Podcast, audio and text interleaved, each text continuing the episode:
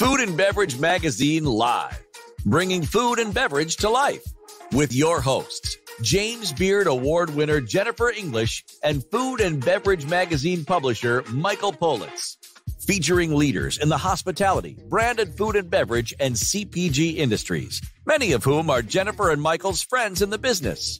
For an informal and informative conversation where friends in the business share the latest intel, ideas, and best practices.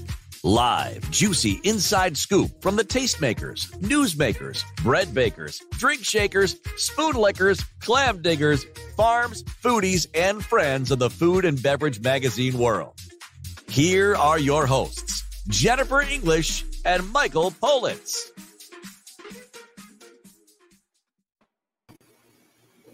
Hello? Hello. Oh, I didn't know that you were there. I was reading a Oh, chapter I, on I didn't realize we were live. How are you? Well, I'm reading a chapter out of my book, and I'm learning so much. Your brand new, just published, best-selling book called Food and Beverage Magazine's Guide to Restaurant Success, available at Barnes and Noble, Amazon, and Books a Million. This is an that- awesome book, by the way. Hey, By the listen, way, I, hmm? if people listen to our intro, I am Mm-hmm. still waiting for the publicist for the spoon lickers to contact us. I don't even know what a spoon liquor is, but more importantly, I got a call today from the from one of the heads of UNLV Hospitality School, and they're making my book Yes? a, require, a requirement to read for the hospitality school because that's how? Yes. for the we, the one the building that we were at, you and I that day. Yeah. What are you Chinese eating? So I'm eating some of the most delicious pad thai I've ever I just had. ordered it. I just ordered pad thai and war wonton soup because everybody's away. I'm not supposed to eat sugar or carbs. If they're away, they won't know that I'm eating it. They're not going to watch this, but God knows that. So I'm excited that we're going to be eating the same thing. I wish Well- it would come in, in a container like yours. They for some reason Vegas they put them in those plastic containers. Don't eat plastic food. Listen, You know- what do we what do we got on for the show today? You know Because I know I, I've got a special guest, my special friend. Mhm. And you have a you have other people too, right? And I have a special friend. All right, but what about Clara? Is she your first special friend or mom? No, she's our keynote speaker. Oh yeah, yeah. Oh, She's what is that? What did first- I do? I hit the wrong button. No, really, seriously, Clara Paye. uh, We got to find out uh, how she got started in this because right, so what So we bring her on? revolutionizing a category that is right now, uh, it's white hot, white hot. And and I'm saying, let's find what do you, what is the category? We're going to talk about that right now. We're going to bring her live on Food and Beverage Magazine Live, the founder of Unite Foods. Clara Paye, how are you? Hey, I'm fantastic. Thanks so much for the great intro. I hope I special. You don't mean the short bus special, but you mean like special, like meaningful special. No, no. No, we meant we meant the short bus. Clara, I am so sorry. He has been on a tear all week long. It's like when Ed McMahon used to get a little constipated and it threw the whole Tonight Show off with Johnny Carson. I don't mind. I'm I am I'm super close to the excited to talk to you. I'm super excited to meet you. And I'm super excited to introduce people to Unite Foods because you are doing something amazing at a time when companies and food entrepreneurs are looking for inspirations to imagine their own next chapter in whatever the food business is. And you have reinvented just ahead of the curve. So you look like you buy your crystal ball at the most prestigious crystal ball store in the universe. Let's talk a little bit. How on earth did you get into this just at the right time? Um, serendipity. Um, it's just so funny because I spent the past 17 years running a plumbing manufacturing business, plumbing and hardware distribution. And so that couldn't be any further from food and beverage. But I stumbled across um, the idea for Unite kind of through personal experience, the way like a lot of food products Yeah. are born and um, you couldn't find what you wanted. Super frustrating, right? So I busy executive, I lived at my desk and didn't always have time to take a lunch break. And so I always relied on nutrition and energy bars to kind of bridge me and give me the fuel to get through my day. But I never really liked them. And you know, I'm kind of a foodie and always been a home cook and just didn't like the flavor of most of them. And I couldn't figure out why, because it's a huge category. Lots of people eat them. And, um, and, and I'm going to interrupt you because I think it's important to remind people this is not a new category. No. So, yeah, and, and you could argue that it was ripe for a disruption, but who knew it was? Well, you know, and so I just come at food and beverage from a completely different perspective. I'm not, you know, I didn't grow up in CPG. I'm, you know, I'm not, uh, so I'm coming as an outsider with a unique right. perspective. And the problem I had was really flavor and flavor differentiation. So when I looked at the category, I realized that, like, why is everyone making the exact same flavors on repeat? Different iterations. They're all vanilla and chocolate and mint and a berry and a birthday cake or an Oreo. Life is so vanilla, Clara, isn't it? Why? So vanilla. Well, listen, I Why don't we have any of this food? Did you get a box, Jennifer, to show? And, it's, on, it's on its way. It's on its way. So we're a day early on the interview? But Clara has some to hold up and show us. Yeah, I sure do. So I'm know, embarrassed, I, Jennifer, that you're eating pad thai and Claire is showing us she doesn't have a pad, pad thai flavor. But what do you know? I haven't told you my flavors yet. well, we know it's not chocolate, vanilla, and birthday cake. No, but it has its roots in this because it was it was a evocative. There's always a method to my madness, Michael. Just just you wait. Okay. So they're all the same flavors on repeat is basically what happened. And I I'm, you know, I'm an immigrant. I am foreign born and in California here one out of two of us has an immigrant parent and 27% of us are foreign born. So and we have this diverse culture just like you're eating pad thai right now jennifer. You know we're used to eating diverse food and and but this category was not diverse. It was very um just one lane of flavor. So and, and, gonna, and again i'm going to interrupt you again for two reasons. One i want you to tell everybody what your culinary tradition is and what comfort food tasted like to you. And then i also want you to talk about the fact that in product development, there are certain benchmarks of flavor that are easier to hit. And there are some things that are better but harder to get to, both of which are part of your story. Right. So my cultural heritage is, you know, my mom didn't make me peanut butter sandwiches. She made me halva sandwiches and she would get in trouble with the teacher for sending me to school with halva. The teacher didn't know what it was. so, you know, it was just different, different backgrounds.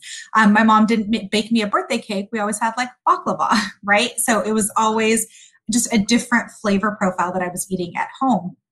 And as I got older, and went to to college, all my friends were from like Japan or China or Singapore, you know, all different parts of the world. So was always exposed to diversity. And you're right, flavor development. I mean, when I was sitting with the food scientists after I, I kind of came up with my own flavors, my food scientists, and then took it to a co-man. And they were like, the flavor houses were just so confused. They were like, why doesn't she just want peanut butter like everybody else? Or why doesn't she just want vanilla and chocolate? Like, why are we like procuring these strange flavors? And so it was really a push. So my first, you know, the flavors that I launched with, the flavors that are most common um, to like an American or anybody living in America are really like ones that are you know have traditions in Latin America and then in American flavors. So I launched with churro. I don't know if you can see that. Yeah, it's a churro flavored. And by the way, you, you do know that right now I'm talking to you live from Tucson, Arizona, where you could argue that we are the home of the churro.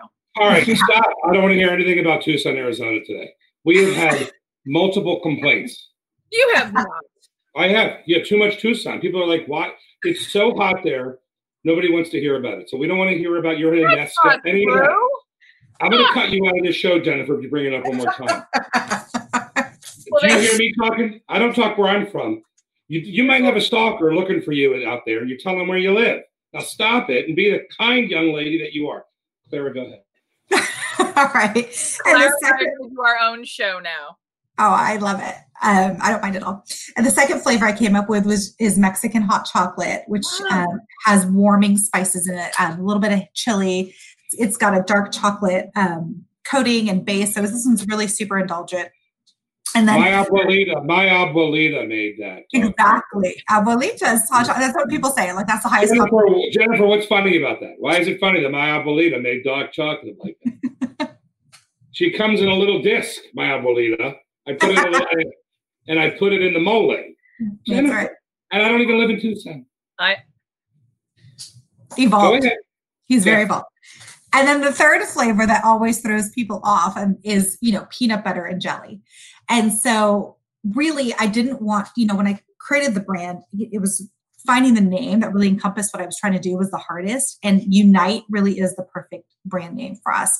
And we're trying to unite people around food and we're not about leaving anybody behind. So which is right. why we wanted an Americana flavor, right? Because this country means so much to me and so much to the people that live here. And I feel it's the best country in the world. So I really wanted to pay homage to all cultures and all upbringings. And so what you'll see in common in our flavors is like nostalgia and childhood, um, things that remind you of childhood, but just in a different in a different flavor profile.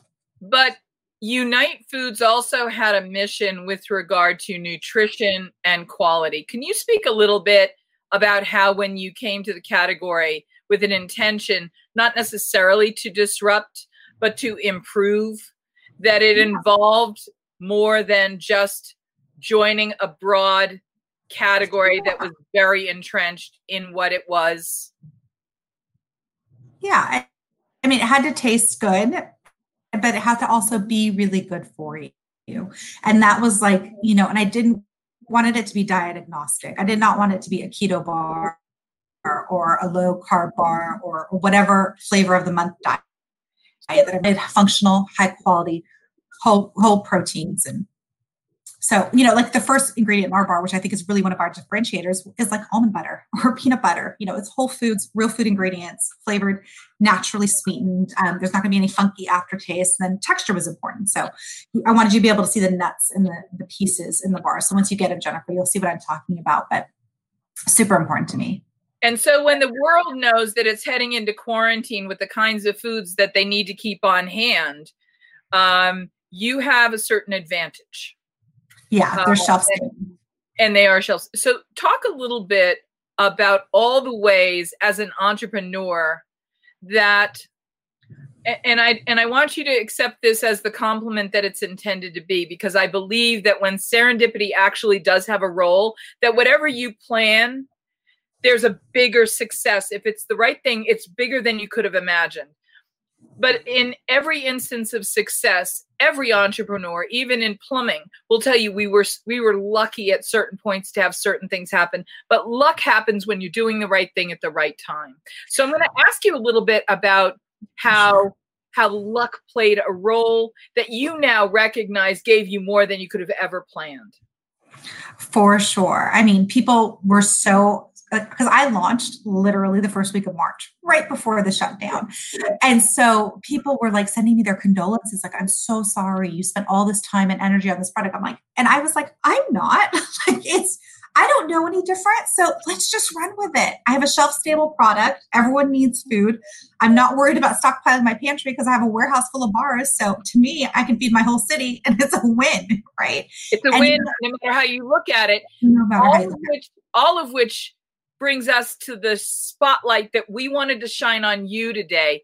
Thank you. Because this is a moment where you are every operator, you are every food entrepreneur, you are every food entrepreneur, you are everybody that is right now trying to imagine what comes next. I need you to talk about how important it is to take your passion and all the hard work that you've done and whatever faith you had to sprinkle on the top to make this happen. What advice do you have to learn from what you've done to share with people that are in this moment? I think it's about honoring your mm-hmm. unique perspective. So if you have an idea and you think it's different and differentiated and you're not just copying somebody you don't really have a passion for what you're developing you're going to fail. So if you have a genuine passion a genuine need of something that's unmet the, the key is just the starting right? Like when the student is ready the path will appear. It was just the start. I knew nothing about food. I knew nothing about food science other than i was a home cook. And so it was just the starting um, and then the next steps appear and if if you if you're on the right track the right people will show up to help you just like i'm talking to you today to amplify this message of diversity and unity and let's bring people together i spent the better part of the mornings this week in um in the audience of a tech conference that last year was held in person that this year was held online all about uh, diversity and inclusion. As we continue to have the conversation, how can we reimagine the world that awaits us on the other side of this COVID moment as being someplace where the diversity and inclusion narrative that we weave into whatever we do is going to actually take us further into and up and succeed in whatever comes next. Can you talk a little bit about how that played a role? Maybe even Sure. happenstantially. I think you just ran us off the rails, Jennifer. I don't know what that was. What was that? I Clara, think you know? No, I do. I think food is the perfect instrument of that inclusion. Yeah. I think food unites us, food intrigues mm-hmm. us. You know, food helps us learn about other people and learn about ourselves. So, like, you know, I see food as an instrument of that inclusion. And so, if you can create a story about your background, your abuelita, your, you know, the, the custom and the heritage of your food, I think that this is a key awakening point for many people and that we can use food as a soft way to enter it's not you know it's food is not political so food Well, can you be know Clara, food can bring you back. The taste, the smell, it can bring you back. It's almost like a time time warp, right? You could be like, oh my God, whoop, you're three years old, four years old again in your grandma's house, right? You know what I'm Rose saying? Madeline. Yeah. and that's how you share your culture when you're from somewhere else and your mom makes makes something for you to share with your friends sometimes there's shame around that like oh mom my friends aren't going to like that but then when your friends do you're like wow like okay Clara, this, did that I'm- happen to you, honey? Did that is that something that you all went the time are you ki- kidding me when i married I, I my don't know. You, you should never have been that. That's okay. my my husband had never even had hummus when I married him. I was like, did, did you live under a rock? Like, how have you not had hummus?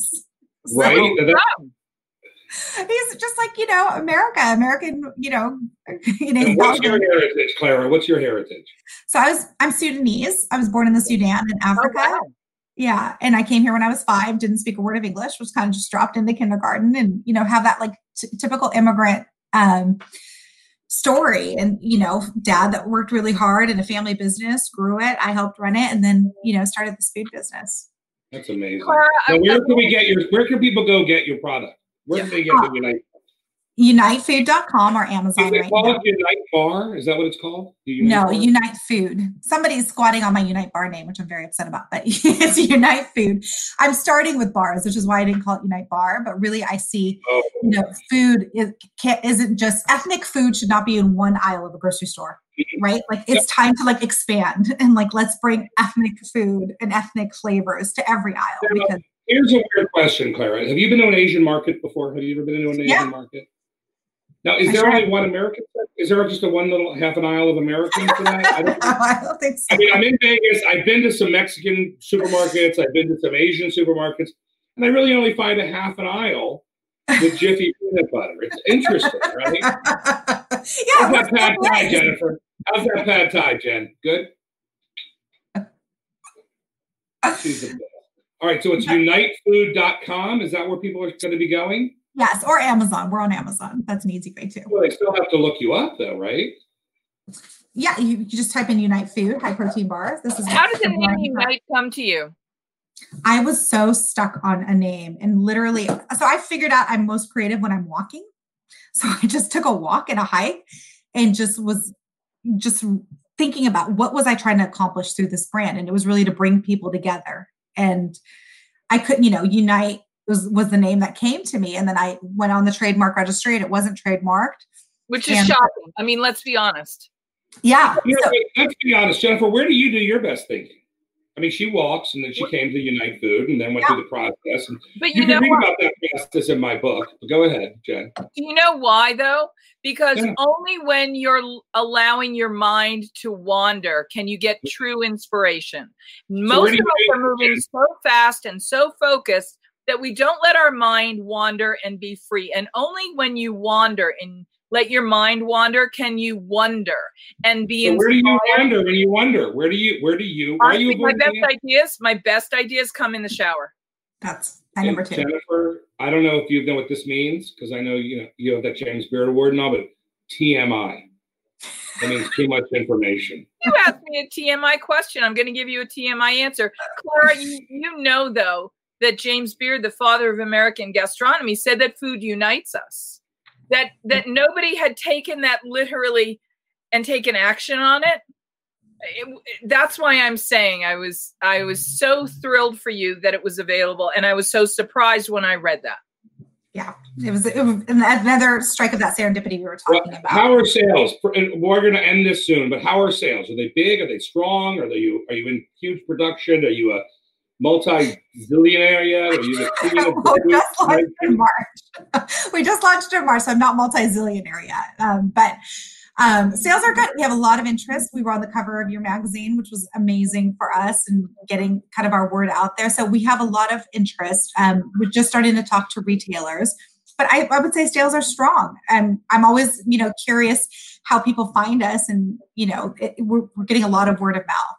So it's great. We're going to help. Can we help? We're going to help. We're going to help. You have my email address, which is most important here. I know Jennifer would like. Right. I'm. I can move product. Right. That's what we do. That's we true. move. He can do that. He can eat a box of bars a day. I could eat more than that. Believe me. No, but only if no one's home. Because if they're home, then I have to pretend I don't eat it. See what I'm saying? They don't know. Someone's closet eating. Who is it? Guys. So we're gonna have you on again. Can we have Can we have Clara on again, Jen? Oh, that'd be amazing. Well, what I'd like to do is I'd actually like to give Clara an assignment. I'd like to make her part of our family. Well, she's you know one of our friends, but I, I want her to be part of our team because she is out in the world talking to people right now in a way that is unique. And food entrepreneurs don't realize that the marketplace is waiting for them because where we used to go to restaurants and we used to do all the things we used to do, we need to find alternatives in all manner of ways.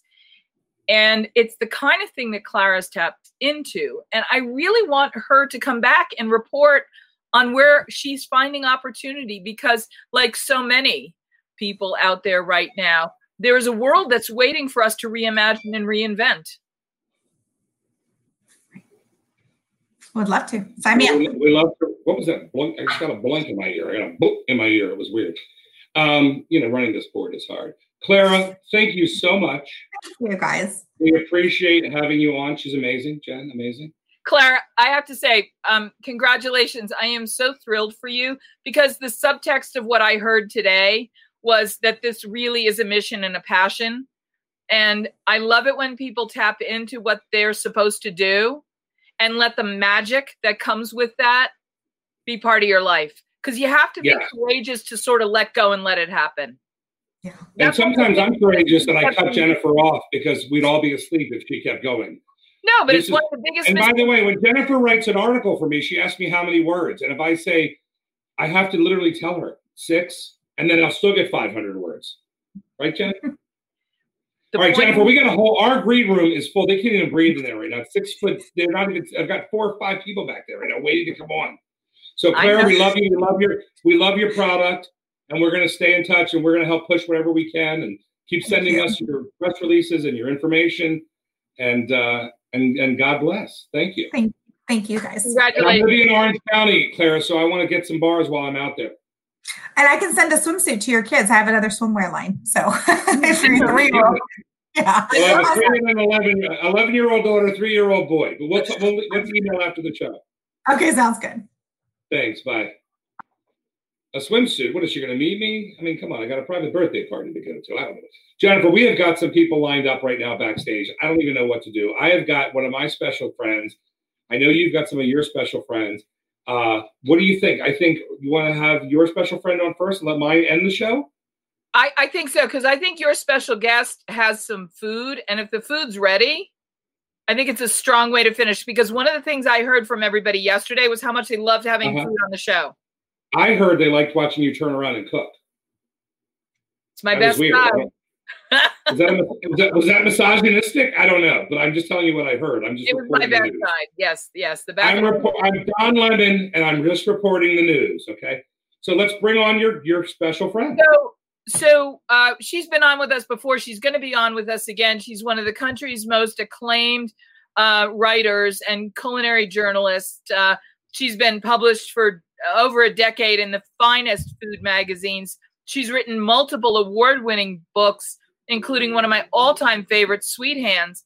Um, And she joins us now from her home and test kitchens, where the coconuts are not falling off the trees as they did when she was a child, but they do spiritually in the world around her. She joins us now, the one and only award winning, beautiful writer, Ramin Ganeshram. How are you? I'm good. How are you? It's good to see you. Thank you for bringing the Caribbean to the table today. Thank you. Thank you. It should be at every table every day. Yeah. But. You know, one of the things that um, we are eager to have you on because right now seems to be this moment of conversation about in, in inclusion, uh, inclusiveness, and diversity, and um, all of us are reaching out, trying to do the best we can. If you're empathic and thoughtful and caring and kind, and nobody wants to be tone deaf and on the wrong side of any of this. Um, and I'd like to I'd like to get a sense of what has been your experience as a as a as a member of the food journalism and food media world and someone who is one of the world's leading experts on some of the most uh, important multicultural issues relative to food. What's your response been? Has your phone been ringing off the hook? Um, I would say yeah. I mean, it's interesting, right? Because right now I'm also the director of a history museum. So I've been having a lot of conversations. I will say that. Um, and it's interesting because food, as you have often said very accurately, the convivial table is a place where people can discuss things that they may not otherwise discuss. And sort of the the systems around food and the legalities around food and the way food has been produced certainly in America and the former British colonies, have everything to do foundationally with race and ethnicity. So I have been having a lot of, of conversations. And it's interesting because depending on who you're speaking with, the conversation has to have a certain, um, all conversations should be thoughtful, but they have to have a certain tenor because you want to meet people where they are. Just like at a table, right? You're not going to have somebody at your table who's only ever eaten peanut butter and jelly and say, here's some lobster. Well, you're not going to do that, right? You might start small and say, here's a tuna sandwich first, and go to some flounder, and then let's work our way up. And I'm finding that it's it's very similar when it comes to this. Um, what difference does it make to have this conversation if you are an immigrant, first generation, or Miles Standish the 13th? Mm-hmm, mm-hmm. Well, I think the first difference is that the further you get away from that original immigrant, the further you get away from that original person who was um, the person who came to this country, um, the more disassociated you are with what one has to kind of deal with and absorb and transform and the code switching we always talk about right the code switching that you have to do to kind of to to make it and to survive and to thrive in this in this culture. Um, so that's that's very different. I and think is that is is another way to say that is juggling the be as in beingness and and become as in what you will become in your beingness and that difference between be and become is mm-hmm. where we get confused or torn I mean, I think to some extent, I think that for people of color and for immigrants, it's it's all, also the issue of the become, right? You know, there's the become that society tells you you should want to aspire to, and the become that feels right in your soul and doesn't dishonor your ancestors. So, I mean, that has a lot to do with it as well. Uh, and I think that, um, you know, when when we think about these issues, what we really have to think about is um, you know, the thing that everybody says, which is that obviously America is a country of immigrants from the very beginning.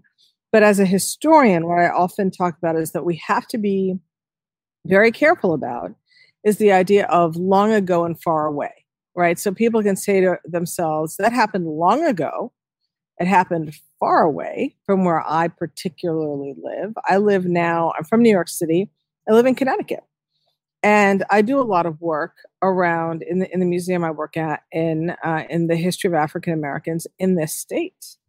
And the far away part of it is that people here in New England, and I know you're originally from New England, think that oh, slavery and Jim Crow and race uh, bias and systemic racism—that's the South. That's far away. or it was long ago in the earliest part of this colony and not as late as in the state of Connecticut, 1848, um, you know, and, and much further. So that's something that I think we really have to think about. The long, you know, you, I think we should all, all as Americans constantly be asking ourselves, am I falling into the long ago and far away trap to distance myself from issues that are really important and continue to be important right now? Is that what is the comment that you have to then follow up with about the taking down of statues all over the country? How, I mean, because were those testaments to long ago and far away that lived in the here and now? That's a really good question. In fact, that is the one question I get asked a lot. Um, and I, so I can only tell you my personal opinion on that. And um, so, first of all, foundationally, I would say that um, you know, being a scholar, I often like to think about um, the rule of law, how it's worked against people and how it's worked for people, or how it simply has worked. And when we think about the South, particularly, when we think about the Confederacy, and we think about those statues, we, let's look back at the rule of law. And those are individuals who, by the rule of law, committed treason in their time. And by the rule of law, there were rules for that punishment. So the aggrandizement that comes with statues kind of promoting the Confederacy, I think that if we do, even take it out of emotion and ethics and morality, which we should still do, but let's take it out of that. I am personally in favor, and the historians I work with are in favor of the idea of that's a separate issue. Removing Confederate statues completely separate. We think it should happen, uh, but we also think there should be interpretation. Remove a Confederate statue, certainly, but keep some aside, not in the public forum to be kind of worshipped and looked up to, but in a museum to interpret accurately. And That's- are people and are people making comments about the oppression that historically people seem to have fe- felt that they're now releasing as a relief, having felt like this was a symbol of the oppression that I was under for centuries? I mean, I, I think that's I think that's true. What I always worry about is that so that's absolutely true and that's absolutely accurate. And all of us want to kind of um, in those scenarios immediately dismantle the symbols of that oppression.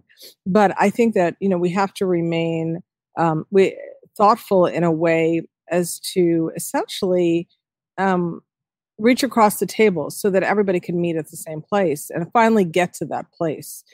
Um, so I'll tell you, I often think, and historians like me often think, that it's a case by case basis. So I'll give you a perfect example. In the town in which I live, many, many of the founders of the town and many of the people after whom things were named were owners of enslaved people. Right.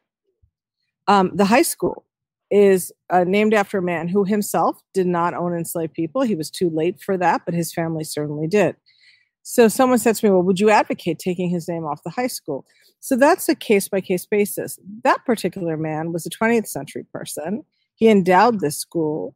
Um, so I would say no, but I would say that in the school, there should be a plaque that talks about he had privilege and multi generational wealth in large part because his ancestors did own other human beings. Right. So it's kind of a balance.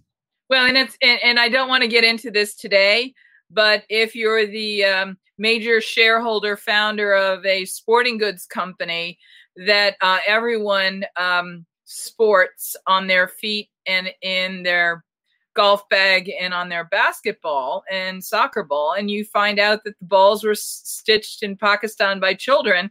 Um, how is that any different? And the acclaim isn't a statue today. The acclaim is a different kind of fame where we're where we're where we're lauding and applauding with our pocketbooks and our dollars. I don't want to get into that today, but this this this is not an um an a news story. It's an old no. story that exists today. We just don't tend to think of it as a today story.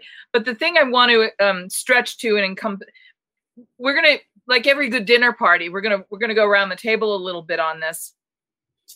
Um, you originally are from the Caribbean.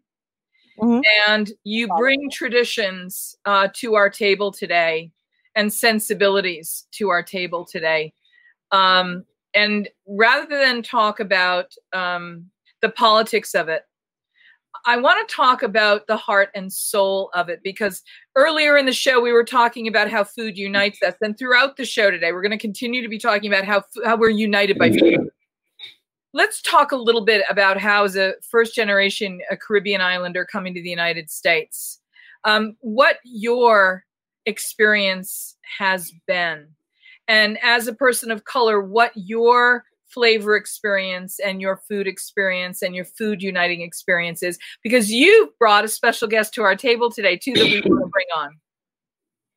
So, um, so I was born in New York City. My father came from Trinidad in the West Indies, and my mother actually came from Iran in um, what is often said the Middle East, but it's actually, if you look it on the map, it's not really the Middle East, it's in Asia. But anyway, um, so you know, my experience was that I. So, for example, we didn't really have packaged food in our house. We really didn't. The things that a lot of people my age think of as really nostalgic American food, Wonder Bread, right?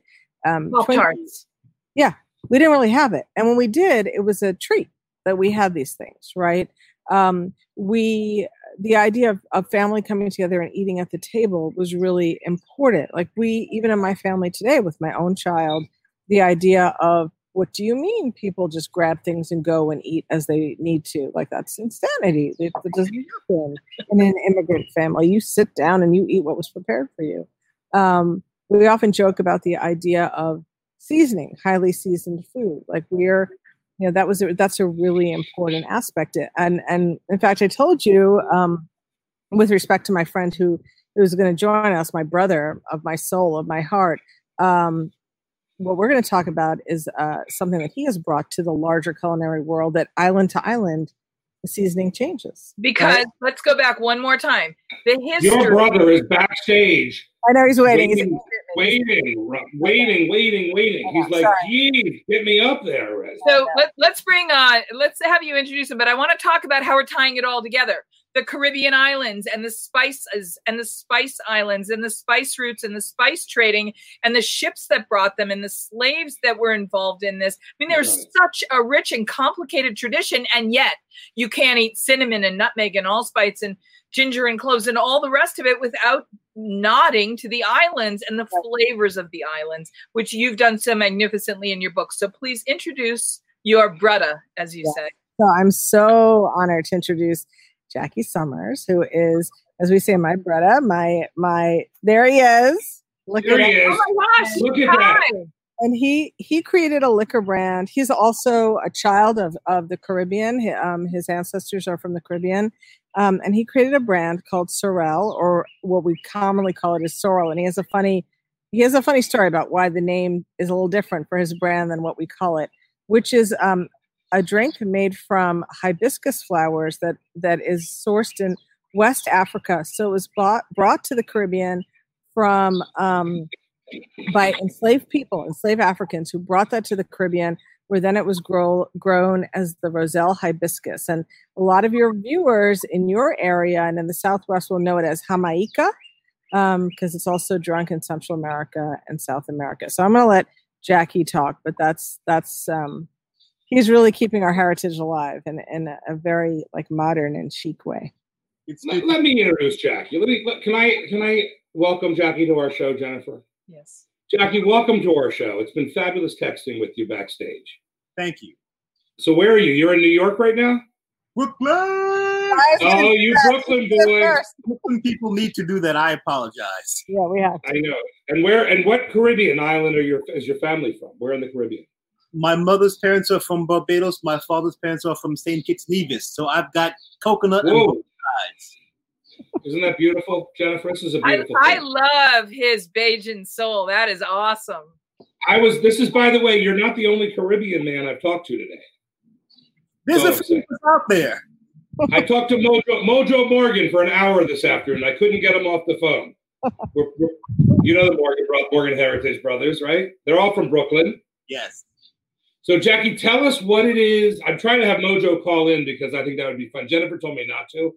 No, Jennifer said don't have Gramps call in. So I was going to have Mojo call in instead. See, Jennifer, how that works? We we have Jackie Sum the Jackie Summers, the man who was originating. This is the next Saint Germain. Ten years ago, they introduced Yeah. Saint Germain, the elderflower liqueur from Scandinavia, from France, and it and it and it took off in the cocktail industry like wildfire. And every drink seemed to be made with Saint Germain. With our focus on the agave spirits, the Southwest, and the flavors of Jamaica and the flavors of sorrel, this is the next Saint Germain. It's going to be huge. It's going to be huge. I, I will tell you the the big difference and the, the reason I, I think the competition development at the moment, uh, with all respect to Rob Cooper, he started with twenty million dollars and he had a history of, of distilling. He was the grandson of the man who made Chambord. Yep.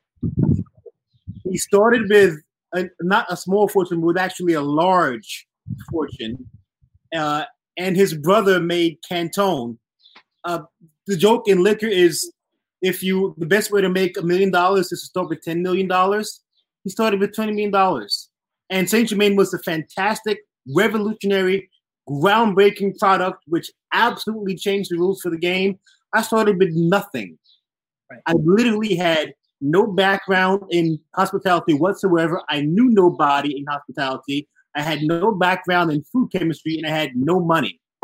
And Sorel is probably the second highest rated liqueur in the world, right behind Saint Germain. Yep.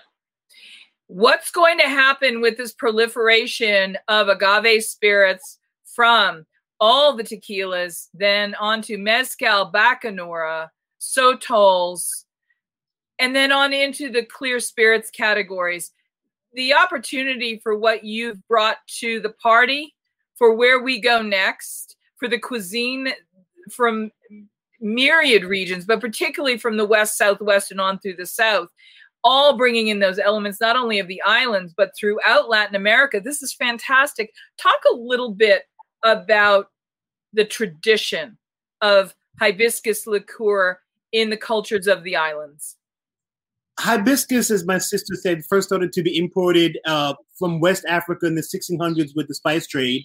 Uh, and they would make a tea of it because it has all these great nutritional health benefits. It's an antimicrobial, it's anti uh, it's an anti it's an anti-infectant, it's a natural uh, It's It's an- antifungal. It's antifungal, it's a natural diuretic, it's a natural uh, what's the word for the Blood stuff that- pressure. no, no, no, Blood pressure. horny. No, no, horny, horny. What's the word for the stuff that makes you horny? Aphrodisiac. Yes. I forgot the word for a second because I've been quarantined for a long time. Um, they would make this tea, uh, and all of the British naval officers had a stipend of rum as part of their Daily pot of rum. put rum in the tea to preserve it. And then, as as my sister said, depending on where you landed in the spice in the, in the islands, in the spice trade, you would get a different mix of spices. So if you were in say Jamaica, you would get cardamom and allspice. Uh, but if you went deeper in the spice route, like Trinidad and Tobago, you'd get cinnamon and nutmeg and rum. So all of these different versions of this exist, and every Caribbean family believes they make the best version. I, I actually do make the best. It's kind of true. Yeah. when and how do you drink it? Uh, there isn't a when if you're Caribbean. The when is when you have it, you drink it. Uh, Do and you have that- a bottle to show us? Do you have a bottle? I do not have a bottle, and uh, it would mean getting up, and I'm in I'm in my I'm in my kilt today I love that. because I've I've I've given up pants since since we've been quarantined. Uh, but it is this beautiful red, rich magenta color. My version has cinnamon, nutmeg, clove, uh, ginger, and hibiscus leaves. It's about the strength of a glass of wine. So you can literally sit down and drink a bottle in one sitting. The great part about it is the ginger almost perfectly masks the flavor of the alcohol. So you never taste booze, you just feel booze. And the people who drink more than a glass, one of the things that I say off the record, which is now on the record, nutmeg is a mild narcotic. Right. So if you drink Yeah. a lot of it, you don't really get drunk, you get a little high. which Same not thing with the mace, the exterior coating of the nutmeg. Yes. Yes. How do you know, Jennifer? Uh, because as you, if you put my Chyron up, Michael, it says Mrs. Spices. I've been, uh, I've been a professor of spices for 25 years. And one of the things I'll tell you is that we all need more spices in our day to day life. And one of the food hold on, hold on, I got somebody spicy. I got a spicy guest for us. Right, it's popping on. There he is. Hey, Mama Morgan. Mojo. What's Mojo, going you on? need to listen. You need to listen to this. Jackie, meet Mojo. What's You, going got, on? you need to hear about his brand, Mo- Mojo. Mojo Morgan from the great, great legendary band, Jackie, legendary band, Morgan Heritage. Talk doing? about the Jackie. Talk about the brand so Mojo can hear this. This is amazing. Because So- I'll bet you anything, the Morgan family heritage must have uh, their own version, their own recipe. Let recipe. me hear it. So the short version is when I launched this brand in 2012, uh, again called Sorel, not Sorrel, because I have a speech impediment. Uh, I did not know it at the time, but I was the only black person in America with a license to make liquor. Handful of winemakers, handful of brewmasters, handful of people who either had import licenses or contract bottling situations, but an actual DSP holder, just me. I was Tigger. I was the only one. That's Congratulations. a beautiful. That's a beautiful thing. it, it, it wasn't a beautiful thing. It was really, but I, I have a particular sort of disability. I don't know what I cannot do. So I had no idea what I was trying to do was impossible. Every single time I walked into a restaurant or a bar, people had no idea that black liquor brand owners were a thing. Every time I taught a hmm. sales team, every time I met with a distributor, every time I sat in the boardroom, it was more likely that people have lived experience being in the presence of a lion, a tiger, or a bear than of somebody like myself. Uh, Well, I, like to, I like to call Mojo my my bear, but sometimes he's my kitty kitty. Mojo. my, my kitty is sleeping somewhere. So Uh, are we? Where where is the product available right now, Jackie? It's not available right now, and I'll tell you why. The brand did so well in the first three years that the big boys came for me. I signed a multi dollar contract in 2015 to take the brand national. The company reneged. I, I negotiated a second contract to completion within six months. Again, with I was in a three-way bidding war with three of the biggest liquor companies on the planet. Completed that contract. Looked the lawyer in the eye. Said I'd have. He said I, he said I'd have paper. He said I'll have paper for you. I'll have papers for you in three days. That company reneged too.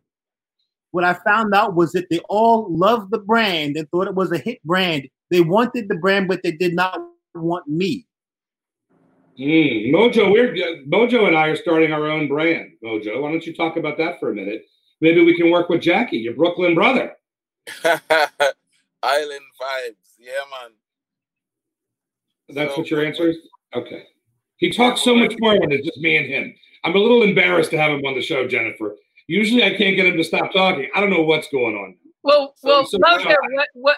I have to ask you, Mojo. Um, does your family have a recipe for this hibiscus liqueur that they made?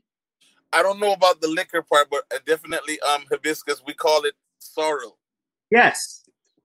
But I, what island are your people from? Oh, we're from Jamaica.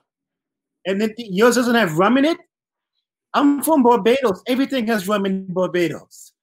No, what we do is we add a little we add a little Wray and Nephew rum in it to preserve it Right. So it doesn't spoil fast. And Right. there are some people that will spice it up with a little red label wine just to give it some more kick. But traditionally, it's a family drink, so you can't put too much alcohol in there.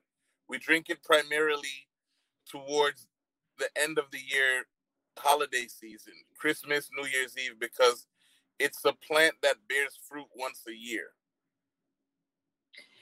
Mojo, what spices does your family put in it? Because I know your family's famous for spicy. So we go with pimento, we put ginger, and we boil it with those two spices when we're boiling um, the sorrel, and then you know we strain it off and sweeten it Right. With brown sugar, if you want, you could touch in a little lime, and of course the, the, the white rum as a preservative only.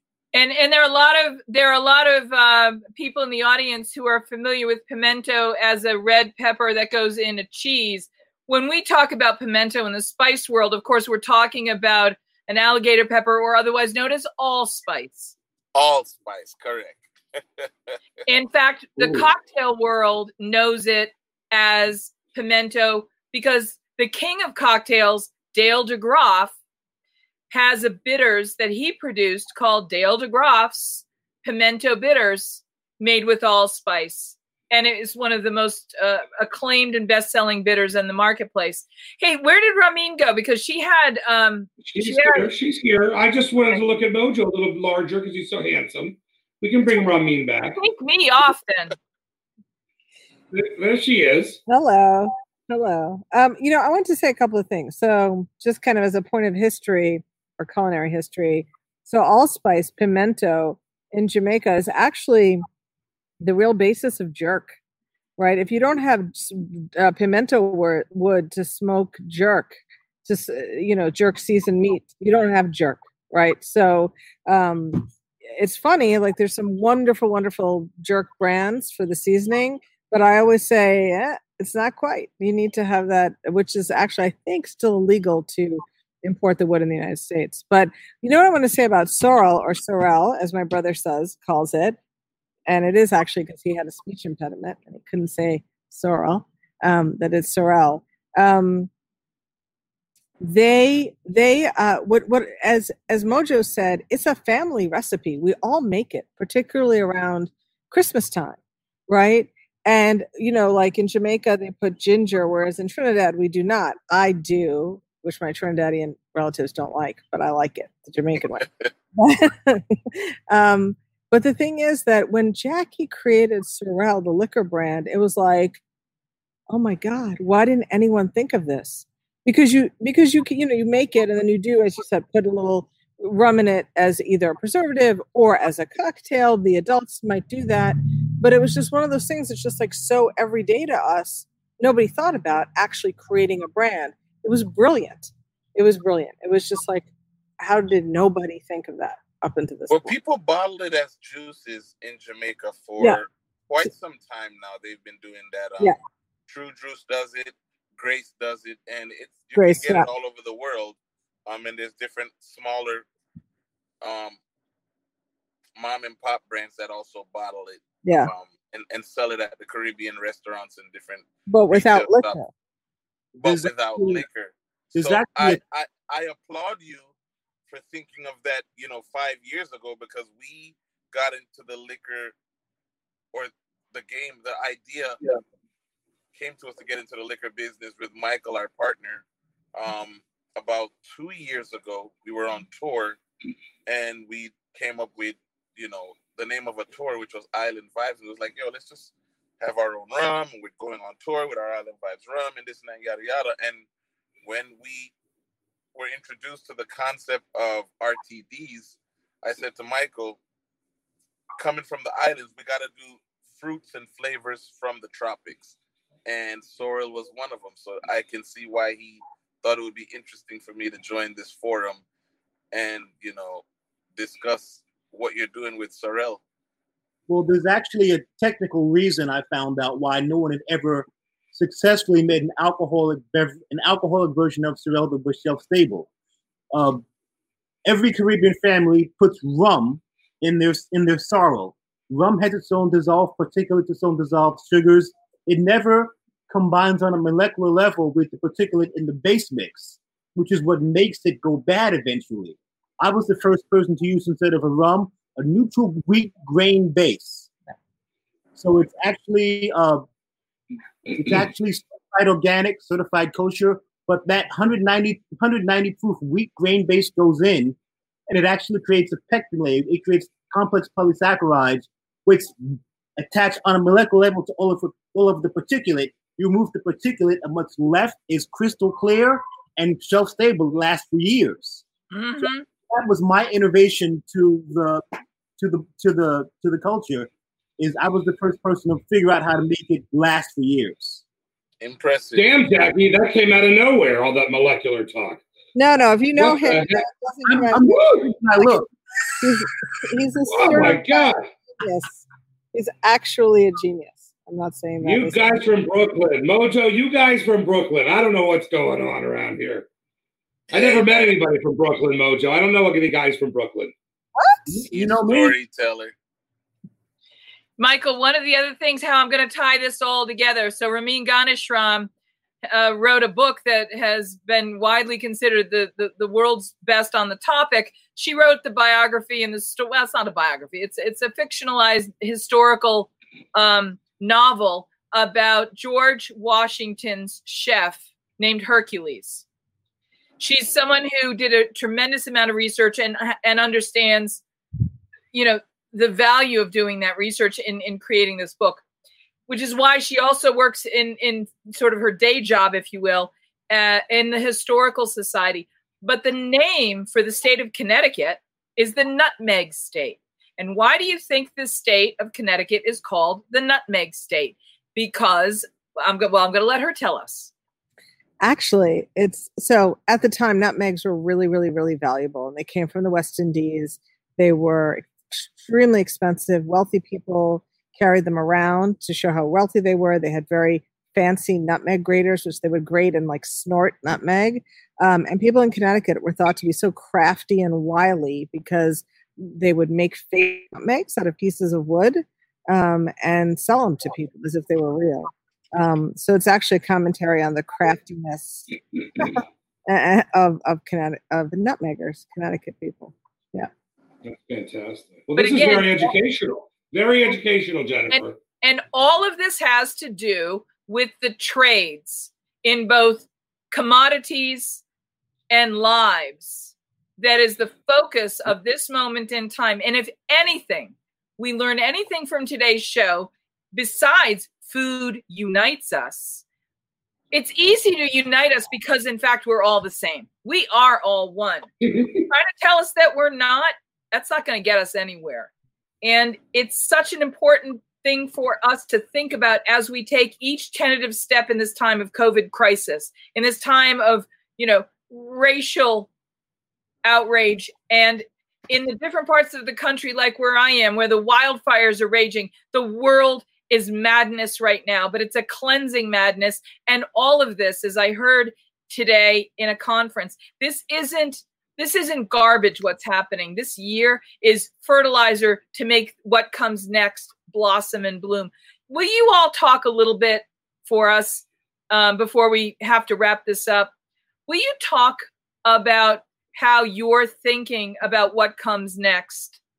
Do you see this as a moment of opportunity? Are you looking forward with not just hope but dreaming passionate mission driven, futuristic hope. I think Can that's I, a can I great have on this one? Yes. So I, I want to argue the food unites us point. Food should unite us in theory, but speaking specifically about the liquor culture in this country, so much of it is owed to black people, and so little of it is owned by black people. Right. It's been proven that a slave taught Jack Daniels how to make liquor. None of that slave's descendants got to benefit from that. Uh, it's been proven that cocktail culture was created by black people. Wait, is that is that the new brand Uncle Nearest? Is that what that is, Jackie? Is that who that was? that is that is a descendant of of the of Uncle Nathan, who was the, the slave who taught Jack Daniels how to make liquor.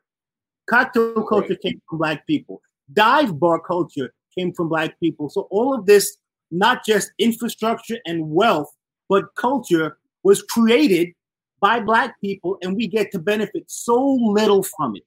We own so little of it. So the change that I want to see is I want to see the people who create culture to benefit from it the same way other people have. That would be the change I want. We are Fair, fair. we are tired of being owned. We deserve to be owners.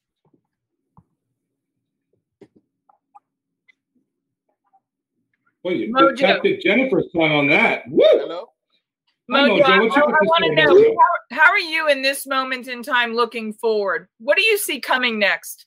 Is it opportunity, or are you are you a little worried? Do you see pineapple wine coming next? I'm not worried at all. I think this is a great reset um, for society, for the financial industry, um, for us as humanity to really just take a step back, um, look at how far we're coming from, to be able to proper, to be able to properly navigate where and how we want to step forward into the future.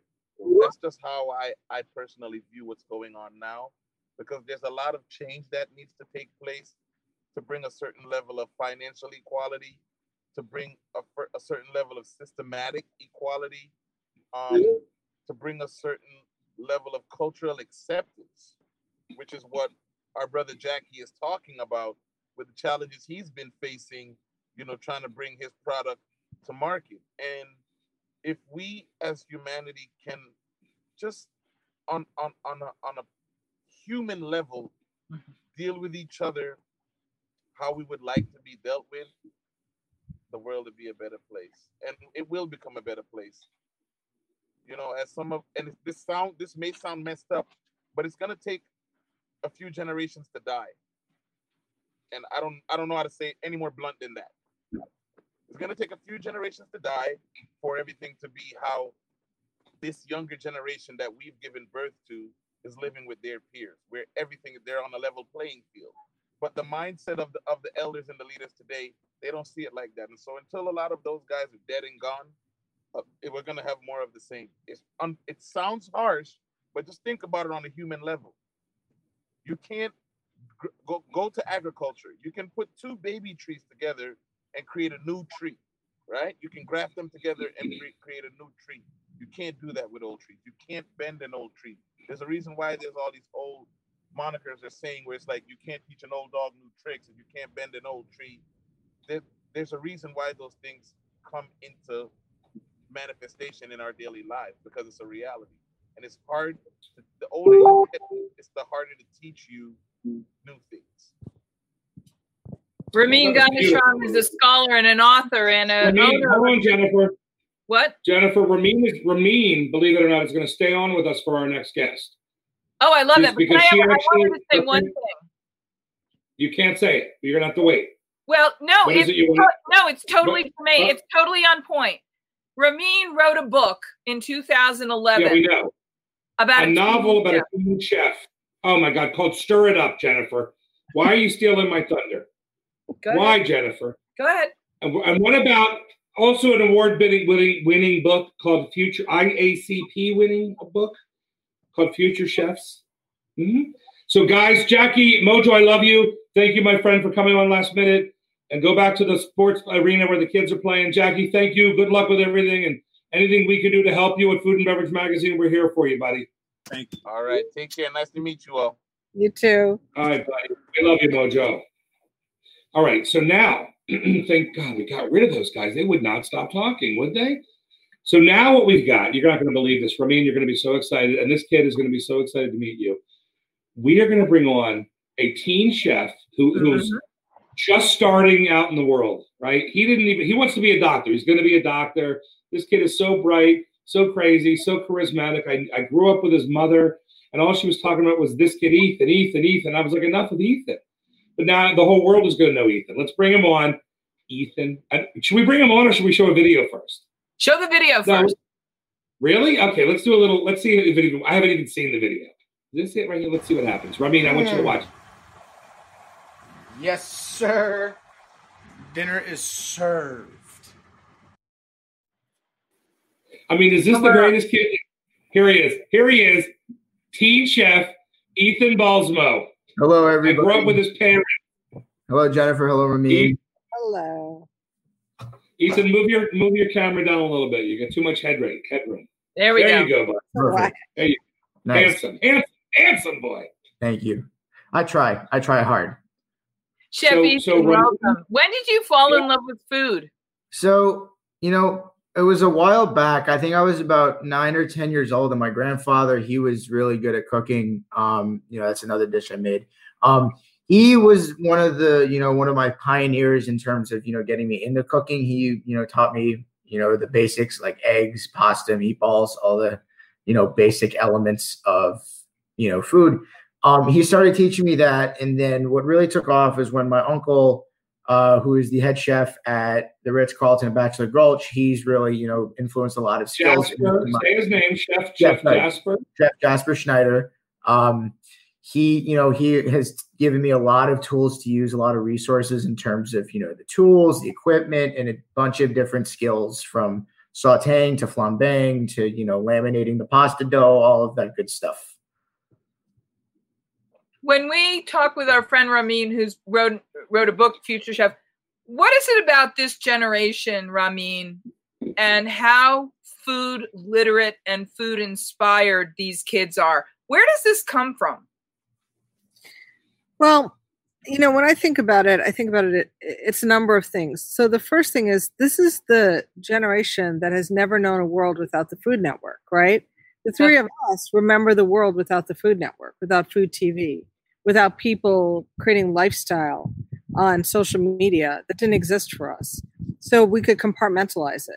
So for them, it's it's part of their everyday life. It's part of the entertainment of everyday life. I think that has a lot to do with it. I think also that this is a generation. I have a 14 year old daughter um, who was allowed to experiment in the way that we didn't. You know, my parents would have said, "You're not wasting ingredients." Although I have to say, I say that to my daughter sometimes because she's not a teen chef. She likes to mess around my kitchen.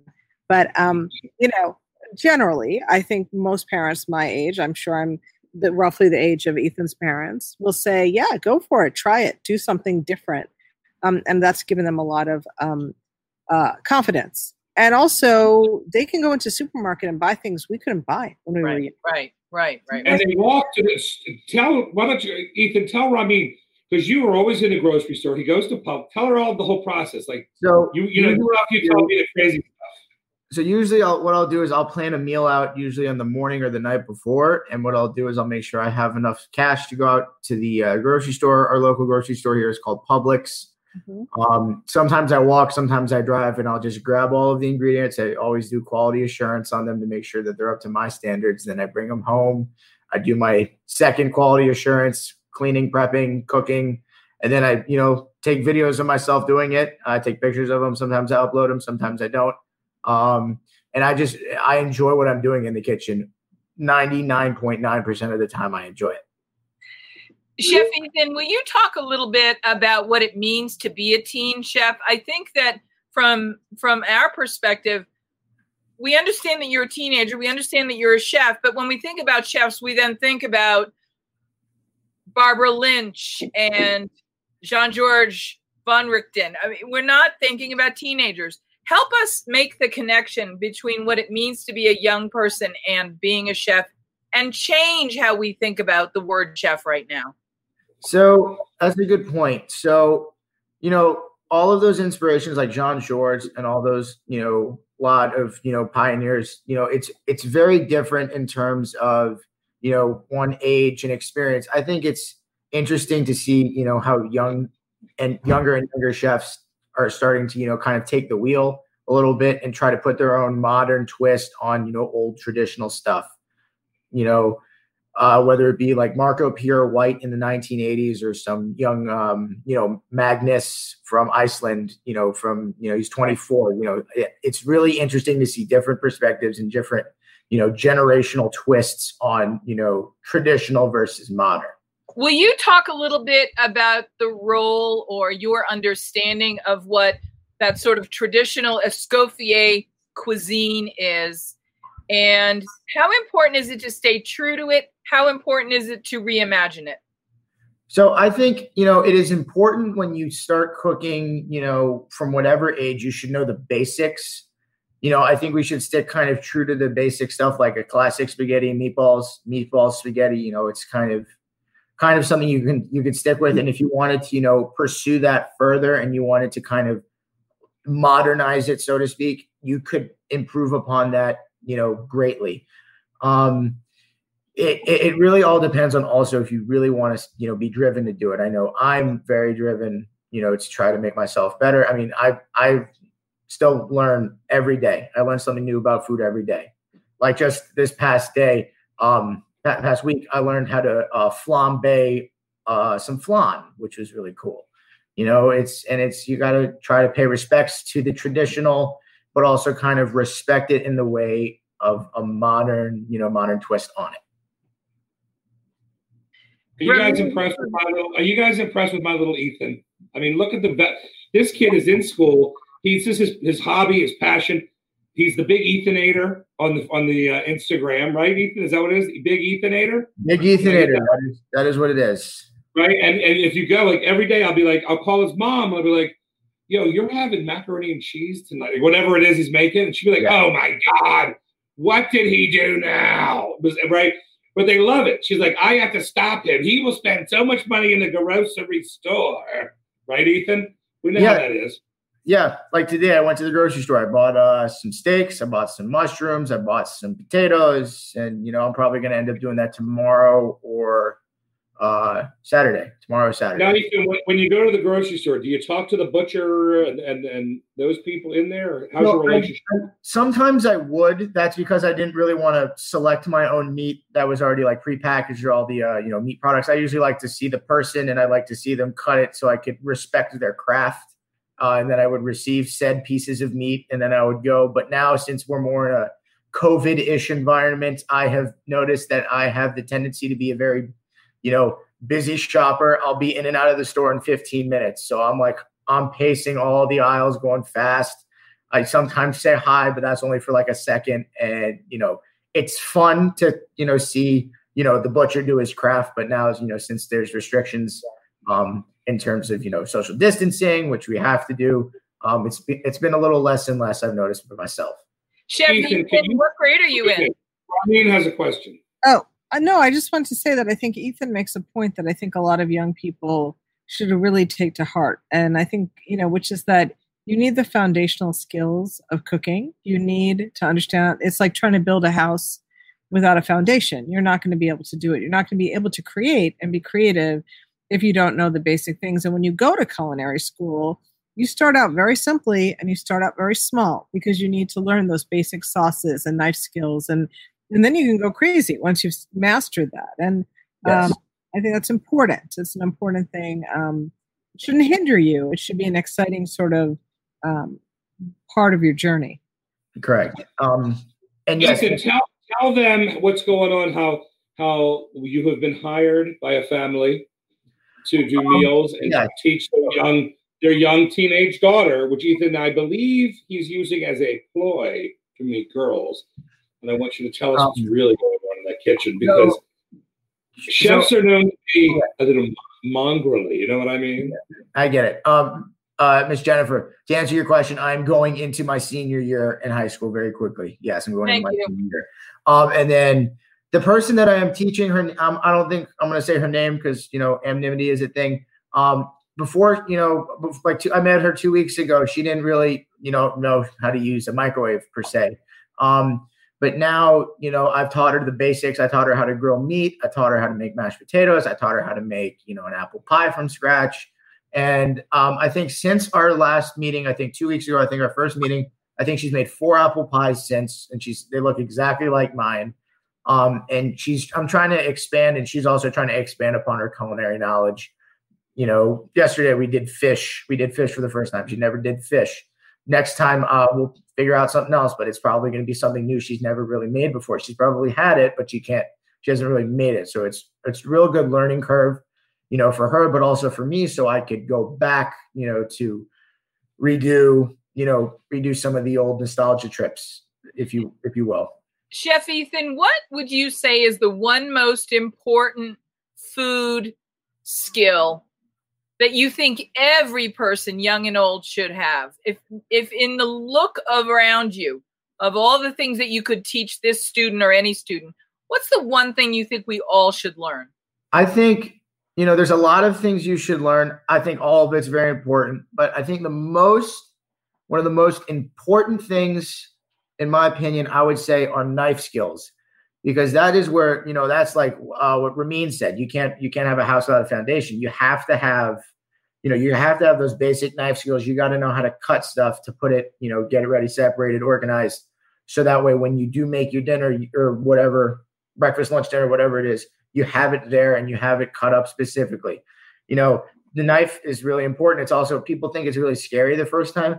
Yes, it is. They're they're correct in saying that, but you know, you have to become very you, you get more confident as you practice. You know, the first time I did knife, you know, I almost cut my fingertip off, and I still do that every now and then. It's but it, it's something to always learn. It's something you should always learn and you know keep honing that craft.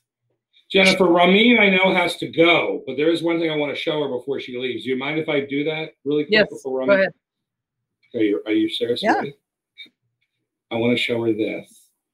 Oh wow, Yeah. that's awesome. Because you know, author to author, and then I'm going to show you. Let me see if this is it right here. Oh, here. Whether you are thinking about becoming a restaurateur or you are already in the business, Michael Oh, oh, oh my God! What happened? It stopped in the middle of it, Jennifer. Stop I in got to the start again. Whether you are thinking about becoming a restaurateur or you are already in the business, Michael Politz has written a must read The Food and Beverage Magazine's Guide to Restaurant Success. Pick up your copy today at Barnes & Noble, Amazon, Books a Million, or wherever fine books are sold.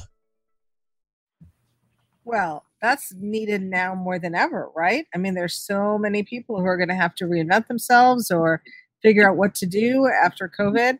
And I love that the narrator said restaurateur the right way instead of putting that N in there. Like, We're going to send you. We're going to send you a book. The publisher Wiley. You're familiar with Wiley. You're familiar with them, right? course. Wiley. Wonderful. Well, you're, you're an influencer. We're going to put you on our influencer list. Jennifer, can we get the address for, for Ramin? Well, thank you for having me. smiling? Why is she smiling like that? It's bizarre. She's like gushing. Look at her. What's wrong, Jennifer? What was in that pad thai? What was in the pad thai that you made? I know. Nutmeg. Nutmeg. That's right. Well, it's so Well, thank you, thank you, Ramin. We're going to stay with Ethan for a minute, Jen, because I want to go over a few things with him, and I want to hear about some more of his projects that he's working on in the future. Thank you for having me. Thank nice you. to meet you, Ethan. Nice Good luck. to meet you, Ramin. It was nice to see you. You too. Bye bye, everybody. You know Ethan's going to get. You're going to get her books, aren't you? I know you. You already wrote her name down. You're ready to go. Yep. I know how you work. Yep. I know how you work. Are you going to get some Unite Foods bars too, right? Because Clara would have it no other way. I have that on my notepad right here. Yeah.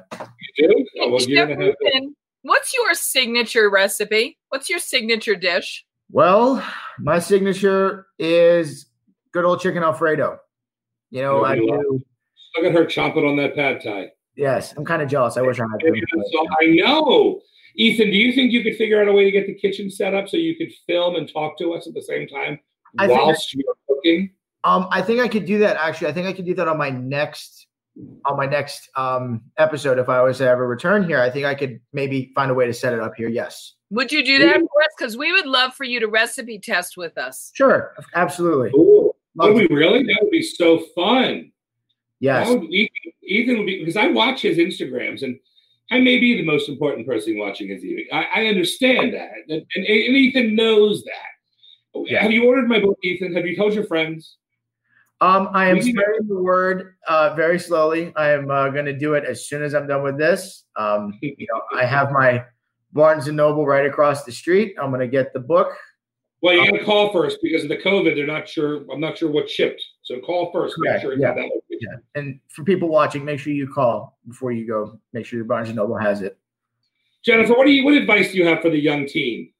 You know, I I have to tell you, as a young person who was a little bit precocious, I did my first radio broadcast when I was nine years old. And it was like um, a glimpse at the future. And what I can tell you is when you are lucky enough to tap into something that is the true essence of who you are, the way Chef Ethan has, and you're lucky enough to find something that that makes your heart happy, you are so rich when you have that and you're aware of it and you embrace it. He's, really, he's rich anyway, but that does, that's irrelevant. She meant rich with richness, with Yes, spirituality, not not rich with wealth, like your grandmother is. Rich soul. Well- Rich soul. I, I I'm gonna I'm gonna understand that, that that you know what I mean. The other thing that I want to urge you to do in the world of food, and we've talked about this before, Mhm. the one of the hardest things to do is to whatever you are making to get to the standard that I call irresistible. Oh, Jennifer, And there once he is. you get to irresistible, the second hardest thing in food is to keep producing at that irresistible level so that it's irresistible every time. That's Yeah. one of the hardest things to do because it it means in the first place that you have to have the awareness and the discernment and the connoisseurship to make that happen. Correct. Uh, my fa- my father does that same analogy. I'm glad you brought that analogy up. My father does the same thing with my you know school and stuff. He's like, it's one thing to get straight A's. It's another thing to keep them. I can I, I can put those uh, right together with the cooking. It, it, you anybody can cook, but there's that specific level. If you want to keep your high standard, it's you got to keep going at it. You got to be consistent with it. That's the hard part. The second lesson I'll share with you is if you ever taste something and you don't like it, you have to ask yourself the question is this the most irresistible example of what it is I'm tasting in the world? Is this the world's best example of that thing? Because if it's not, you are not allowed to say, Well, I don't like that thing because you don't know until you try the world's best example. And then if you don't like it, then don't ever have it again. Correct. You can't say you don't like something if you have the worst example of its kind. You do yourself the disservice of maybe rejecting an entire category of favorite foods. Ethan, show Jennifer the salt that you purchased. That you Oh yeah. So recently, um, I was able to get a hold of some. Oh, yeah, the Maldon. Love Maldon salt. Yeah. Love putting it on top of the uh, the steak. Gives Yep. a nice crunchy contrast. So that way, if you uh, accidentally underseason the meat, you have a chance to put that back in there. The greatest Jennifer, I finishing have to say that I've got- Jen, I have got so many comments coming in on how adorable he is right now. I, I can't even keep. I'm not even going to show him. But I, it's like, oh, he's so cute. Oh, he's adorable. How can I hire him? What is his best? I I mean, it's uh, you wouldn't believe, but you'll see it later on, on social media. Ethan, look how he looks away because he's he knows this. He's got the confidence, as you would say in France. I think that's how they say it. Well, Is I have one, I have one more I have one more idea that I that I uh, would like to share with Chef Ethan because as a young person, one of the things that I'm most struck by is his self awareness and his confidence. This is a this is a young person who clearly listens to his gut instincts, and he has a sense about who he is. And that will serve him so brilliantly well. Don't ever try and be anybody else. Just always be yourself and always trust your gut instinct. Agreed. Wow, can I follow that advice too? It's too late for you, Michael. Ethan, I think Ethan has known me for many, many years. Have I followed? That's is that not the rule I've set for myself? Be who you are, right? It's the most amazing thing. Yeah. And Ethan has amazing parents. I mean, his dad's been a little crappy every once in a while, but to me, but I mean, he pretends like he doesn't know me, and I went to junior high with the guy. But no, just kidding. Um, Ethan, Ethan, what's your favorite food to eat? Can you repeat that one more time? What's your favorite food to eat? My favorite food to eat. Uh, yep, there it is. Steak with Brussels sprouts and mushroom. That is my favorite. And And- those are not just any mushroom. Those are uh, cremini mushrooms. Wow. Green creminis, and that is uh, roasted Brussels sprouts with pancetta. Um, and that is uh, a nice piece of New York strip with some uh, sour cream on top because I like a little bit of sour cream on it. Um, and then that other picture that uh, Michael has up there is a creamy cheesy pasta. I can't take credit for this one. Um, I actually got it from uh, a YouTuber. I think his name is Sam the Cooking Guy. Um, I got this from him. It's um, pasta with some cream, some steamed peas, sauteed a little bit of garlic butter with some uh, uh, spicy Italian sausage, some capicola, and some salami. And it was really good that night. And earlier this week, Chef, um, we had Farmer Lee Jones on the show from the uh, Chef's Garden and the Culinary Vegetable Institute. I would love to connect you with Lee Jones for the next time he brings young chefs out because Sure. it's an inspiration to go to his place in Ohio where they really are the future of food. Sure. Let's go back to the peas, Jennifer. That's innovative. Pe- People don't put peas on the plate anymore as much as they used to, right? I love a good veal francese with peas on the side. Okay, Ethan? Yeah. Veal francese, peas on the side, chicken francese, peas on the side. you don't, and maybe some mushrooms, a side of mushrooms, right?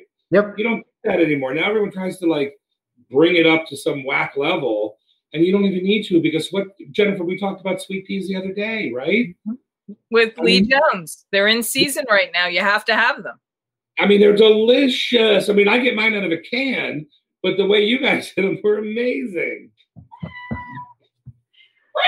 Yes. Um, you know, I, Ethan, what's next? What's next for you, Ethan? We're going to medical school. You're going to stay with chef. You're going to do both. I you do? so I don't know what you know. I don't know what's next for me. You know, I gotta first of all, I gotta see if what you know what college I'm getting into first, and then I will go from there. But you know, hopefully from there, I could maybe do cooking on the side. You know, maybe have it. You know, I could still go to medical school. I could do whatever. I could also do cooking on the side. I could be hired by people on the side. You could own your restaurant. You could own your own I restaurant. could own my restaurant. Yes. Um, speaking of restaurants, you know, my uncle, he's really an inspiration for me. He's the uh, executive chef at Bachelor Gulch, Ritz Carlton in Colorado.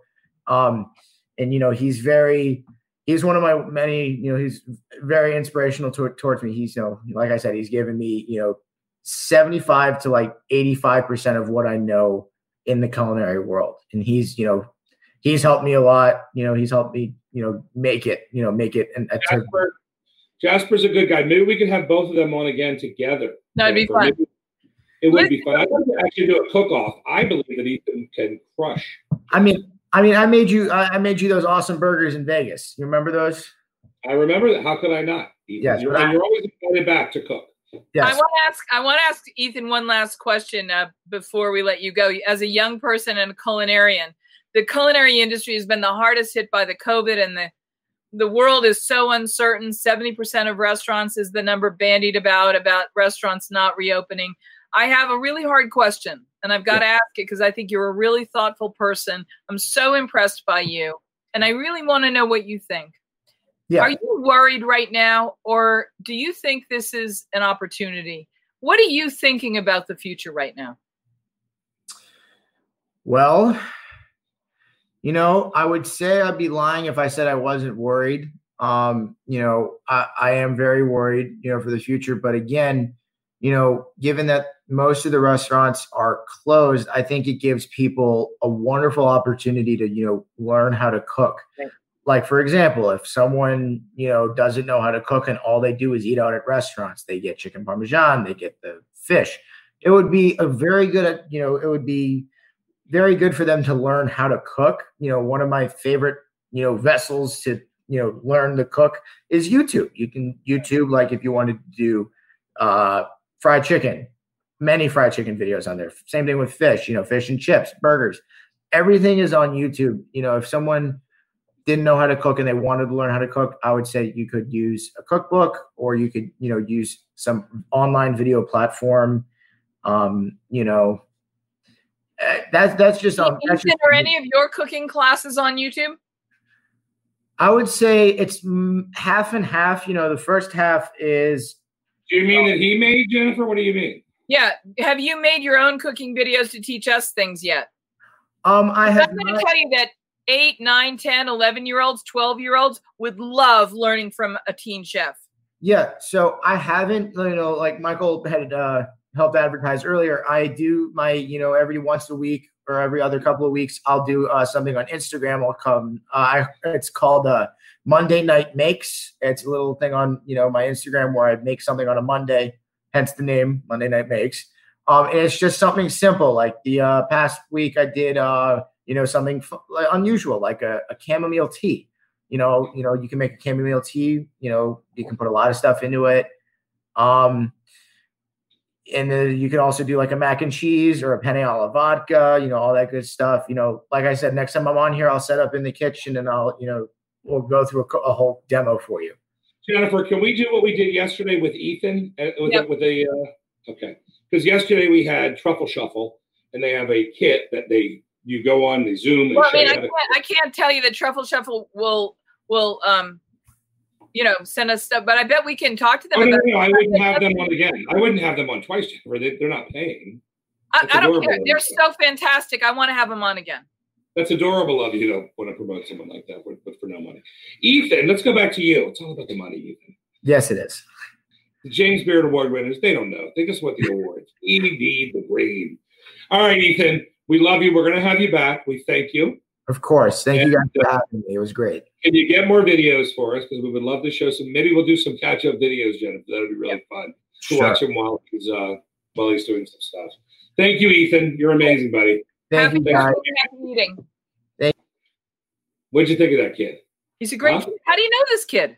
Come on, don't worry about how I know this kid. What I'm saying is, I got an eye. I got an eye for talent. Got an eye for talent. When, Julia Child saw you and said, "I know Jennifer English, Jennifer, you're going to be a big star. We award from my friend Jimmy." I'm telling you, I have that eye. I could pick these kids out. When I picked all those Top Chef winners, uh, that guy Marcel, Marcel Vigneron, right? You ever heard of him? Yep. Well, I was helping Top. My friend was a producer of Top Chef. He goes, "Find me some guys on the show." I was at a trade show. I saw Marcel walking by. I go, "Dude, you're going to be a new TV star." Guess what? Now he's on Guys Grocery Shopping, and I don't even think Marcel would even remember that I picked him out of obscurity, walking through a trade show as a young culinary student. I discovered him. Tell him, Jet Tila. Jet is on the show with him. I'm going to text Jet right now and let him know. He's chefs. We'll see you tomorrow. Happy cooking, happy eating. Hug your kids and count your blessings. Thank you.